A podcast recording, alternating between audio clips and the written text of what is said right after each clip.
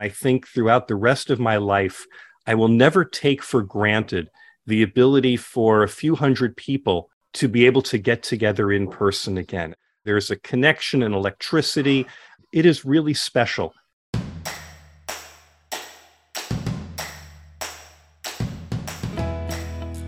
Well, everyone, I am pleased to share with you that I am talking with Matt Lehrman today, who is our keynote speaker for our annual conference coming up on June 21 through the 24th. So, Matt Lehrman is going to be talking to us about conflict to conversation, and we are thrilled to have you be our closing keynote speaker, Matt. So, let's uh, give our attendees and our audience out there an opportunity to get to know a little bit more about you. So, tell us about you. Thanks, Tonia. I'm delighted to be with you today, and I'm really looking forward to being with you uh, later this month. So, um, my company is Social Prosperity Partners, and uh, along with my business partner, who is a former city manager from here in my hometown in Scottsdale, Arizona, we came upon the idea that social prosperity is the wealth that's created when people work together courageously. And this idea that when people are respected and they're heard, that there is a level of dialogue that we can accomplish things together uh, as a community. And so um, this this whole talk of conflict from getting from conflict to conversation is about how do we bring people together and we know that these are really divisive times so my overall mission is to help your members and help officials throughout the state create social prosperity in their own communities no, we so appreciate that. You know, as we were chatting earlier when we first connected, I talked about this this desire for reconnection with our members and our attendees and collaboration and that really being a, a, theme to, to weave throughout the entire conference. And we're so pleased that you're going to be there to kind of put the bow on that and tie it up at the end for us on, on Friday. So tell us a little bit about what you plan to talk about. Give us a sneak well, peek. Thanks. So it's um first off, remind me, this is your first time getting together as an association in a couple of years. Is that right? Yes, the last time we were together was in 2019 in Spokane. You know, let's just talk about that for a second. It is really special to be able to get together in person again. And I think throughout the rest of my life, I will never take for granted the ability for a few hundred people from all over the state to be able to get together and be together in person. There's something that happens when we're together. There's a connection and electricity, uh, a sharing of, of ideas and excitement and openness that we just don't get through any other means. And I'll share with you that I've done this same talk recently um, for the state associations in North Dakota, Tennessee, uh, Texas, South Carolina, I've been uh, in Kansas recently. I know I'm missing one, and, forgive me for it. But um, in all of those, when I've stood up in front of, of the audience, I've asked everyone just to stand up and look everyone, uh, you know, kind of make a circle and look around and make eye contact with everyone else and applaud everyone else to recognize that we're able to have this opportunity to be together. And that same sense, Tonia, that sense of togetherness actually translates really well to the substance that I'm going to be talking about. Because when you think about the residents of our communities, they want to be together as well. And in order for them to feel respected and heard, they need to be not just on Zoom and not just watching proceedings on cable, you know, on the cable channel or whatever. They need to be there. They need to be seen. They need to be recognized. And our job as civic leaders is to make them feel respected and heard.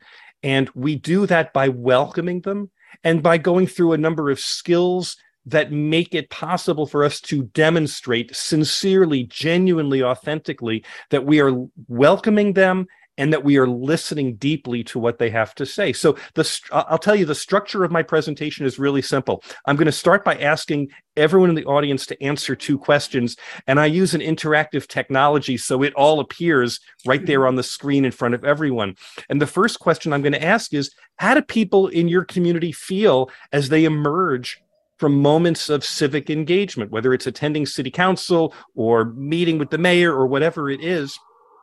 And the second question I'm going to ask is how should people feel as they uh, as they have their civic engagement? And I'm very careful. I don't seed the answers as they appear in my screen. But what I hear in other communities is that people feel angry and frustrated and upset and what civic leaders tell me is that that they want people to feel valued and heard and respected and if and i don't know what it's going to be when we sit down with with all these leaders from across the state of washington but if that division occurs that's exactly what i'm here to help is to figure out how do we bridge how do we get people from all this conflict and disrespect and frustration that they're feeling and how do we move them to a place where they really feel connected and we are again creating this sense of community and productivity that's important to make our communities viable oh, that's great i'm looking forward to that so you talked about traveling around uh, lately across the nation and, and, giving this presentation, what are mm. some of the common threads or themes that you're hearing from our colleagues out there? I'm going to tell you this very candidly, and this is not a reflection just on the states where I've delivered this for other state associations. This seems to be going on nationally. This feeling that we live in divisive times and that this divisiveness shows up at every level of local government, whether you're a, a big city or a small town, everything in between, that this feeling of of um, of a lack of trust, a lack of transparency, a lack of accountability. Like this is permeating everything. And the overall feelings that I'm hearing are people are concerned that in a democracy, with people who are free to make choices, that somehow we have lost well we've lost the civility of our civil society but worse than that we've lost the ability to find things that we want to uh, uh, uh, say are common goals. We've lost the ability to, in our communities, to say there are great things that we can achieve if only we can agree on them. So there's a part of my talk that is you know idealistic and, and i will i will give you that and i will readily admit to it. But not everything in a community uh, in, a civic discussion should be about uh, um, divvying up the pie. Someplace in our community we have to grow the pie. Someplace we have to say there are things that we can do beyond where we are today. I'll, I'll give you an example tonia. Um, when I'm called in to facilitate a conversation in a community about long term strategic planning or visioning or things like that, I often start with these very two simple questions. I ask the people who are assembled, I say, and I give them an index card or something. I say, you got to write this down. What is something in your community that exists today, thanks to the efforts of people in your community more than 20 years ago? Mm. Mm-hmm. It can be a building, it can be a program, it can be anything. It can be something that was preserved. With the decision, but the decision was made more than 20 years ago. And just by writing it down, what I imagine we're doing is sending a thank you note back in time, even if we don't remember who the people are and what challenges they had to go through to build that thing or make this thing happen or preserve that old building or whatever. We don't remember it, but we know that today we appreciate it. Then the second question is um, what might we decide today or invest in today or recognize today that people 20 years in the future would thank us for? And when we can put ourselves in that mindset, deeply appreciative of the past and empowered to think about the future, then we are moving our, our community at at the massive level that it deserves to be. So everything in my presentation, what you're going to hear from other communities, um, it, it all it all revolves around we're all craving the ability to get back up to this altitude of expectation and not just have it be pie in the sky, um, rose colored glasses future, that we actually can take steps today. We can find the agreement today to identify things that move our, our communities forward in ways that create betterment, togetherness, spirit, and pride. That's what we're hearing is there is this note of optimism. That's why at the end of every one of my presentations people come up to me and they're, they're grateful. I hope this happens in washington. I guess i, I should got to be careful saying this in, in advance. But people are generally are genuinely appreciative of optimism, that there is a way to move forward that isn't cynical and it isn't out of fear. Mm-hmm. I love that. It really ties nicely with the event. You know, we really we really focused on having a theme for for each day. And, and the first day of the conference is about reconnecting right? Mm. we're all coming back together. The second day is about realigning and just kind of resetting where we're at with our priorities with our processes with our tools. And then friday when you come in it's about renew and renewing. Yes. And it seems so fitting for what you're talking about here and the takeaways that I'm excited that our members will have an opportunity to hear from you. So, when you think about coming to Washington State and you're giving this closing session, what's the biggest takeaway that our attendees can look forward to from you? Actually, I love the way that you described the three phases of the conference and that the last day is about renewal. And actually, I think that would have been my answer is I hope that people will stick around long enough at the conference. I know sometimes people get busy and they got to get back to the office or, you know, get on with their their weekend or whatever. But I really hope folks will stay and take advantage of the renewal. That's what's needed most of all in in this time period is not just the substantive um, you know uh, information we need to receive to be professional and current and aligned with everything that's going on mm-hmm to emerge with a sense of renewal is exactly what I hope the big deliverable is that I'm able to to offer. And so I will promise that um, I will give the attendees not just pie in the sky theory. We're going to talk about what are uh, the values that you're going to bring back to your community. I'm not going to tell you what they are up front, but we are going to talk about values. We're going to talk about um, giving giving your residents what they want and what they want is something that the members uh, the people who attend this the conference are going to answer. We're going to talk oh here's the big one. We're going to talk about courageous conversations. We're going to talk about what makes a conversation courageous. And I'll, I'll, I'll tell you this much. Oftentimes when i talk about courageous conversations people say well there's the courage of the first responder and the courage of the person in the military to rush toward danger and that's not what I'm going to be talking about as a courageous conversation. There's a second type of courage where someone will stand their ground, you know, defend the point, draw a line in the sand, the captain goes down with the ship. And I'm also not going to talk about that type of courage either, although that's a real type of courage as well.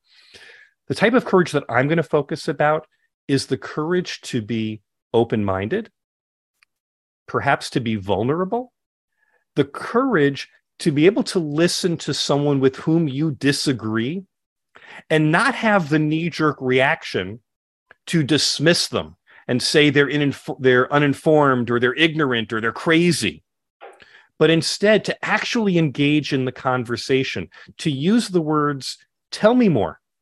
Before you jump into confrontation, say, tell me more and understand what their perspective is, how they, not what, not what necessarily what their objection is or what their position is, but tell me how you got there. What's your life story? What's your experience that makes that position reasonable from your perspective? If we understand how other people, not just what their positions are, but how they came to it. And one of the things that, that I learned doing this a lot, I have a podcast, by the way, called Tell Me More, which is ah. exactly this kind of a thing you discover that people's positions are not just you know rational informed decisions where they've done the analysis and they've created their spreadsheet and they figured out the best way to do it. Oftentimes our positions are based on our family history. They're based in experiences that we had or our parents had or our grandparents had something that informed us. And we said well if that was true in my family history then this is how i choose to see the world. Mm-hmm. and tonia when we take the time to say, tell me more, and understand that other people have reasonable ways of seeing what's going on, we can have more meaningful conversations. You want renewal? This is going to be renewal. We are going to, people who are going to stick around for the closing keynote are going to leave with substantive skills that they will use that day. And the next time they encounter someone who has a different opinion, they're going to have a skill to be able to understand where they're coming from and have a conversation that, of course, hits the realm of civility. Civility is the minimum standard. But to get us from conflict to conversation, that's a beautiful thing. It's a beautiful thing to be able to do in our society. So, Matt, who is this message really intended for when we think about who's in the ballroom that day? Who do you hope shows up?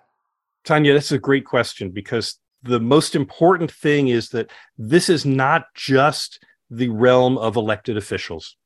This is uh, elected officials at every level, appointed officials and commissioners and things like that, as well as city managers and everyone else on the staff of cities. In fact, there have been times where after this, I've been asked to come to cities and give this exact same presentation to all the staff at every level of a city because the message is that, uh, among other things, that we have to deal with our residents and, and the citizens of our community with a level of what I'm going to talk about in the conference, uh, in the keynote, as emotional intentionality.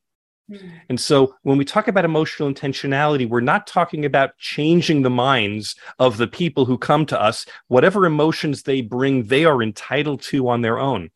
But at every level, from the mayor on down to the person who is repairing the streets, at every level, we have to understand that our responsibility as civic, uh, as public servants, is to respond to people's substance, but also to their emotion. So, where there are people who are angry, we know that we have to remain calm right? Where people are disgusted because they just they they're frustrated and they're feeling certain ways we need to not fight them and not add fuel to it. We need to respect them. Hmm. We need to give them channels for their disgust their anger their annoyance but also at the same time there are people who come to us who are joyful. We solved a problem for them. We made things happen, and we need to associate with that. We can't we can't harsh their joy, right? If people are feeling happy, let's not throw you know bureaucracy and policy at them. Let's be attentive to it and go, "Hey, you look happy," and the person says, "Yes, I am happy."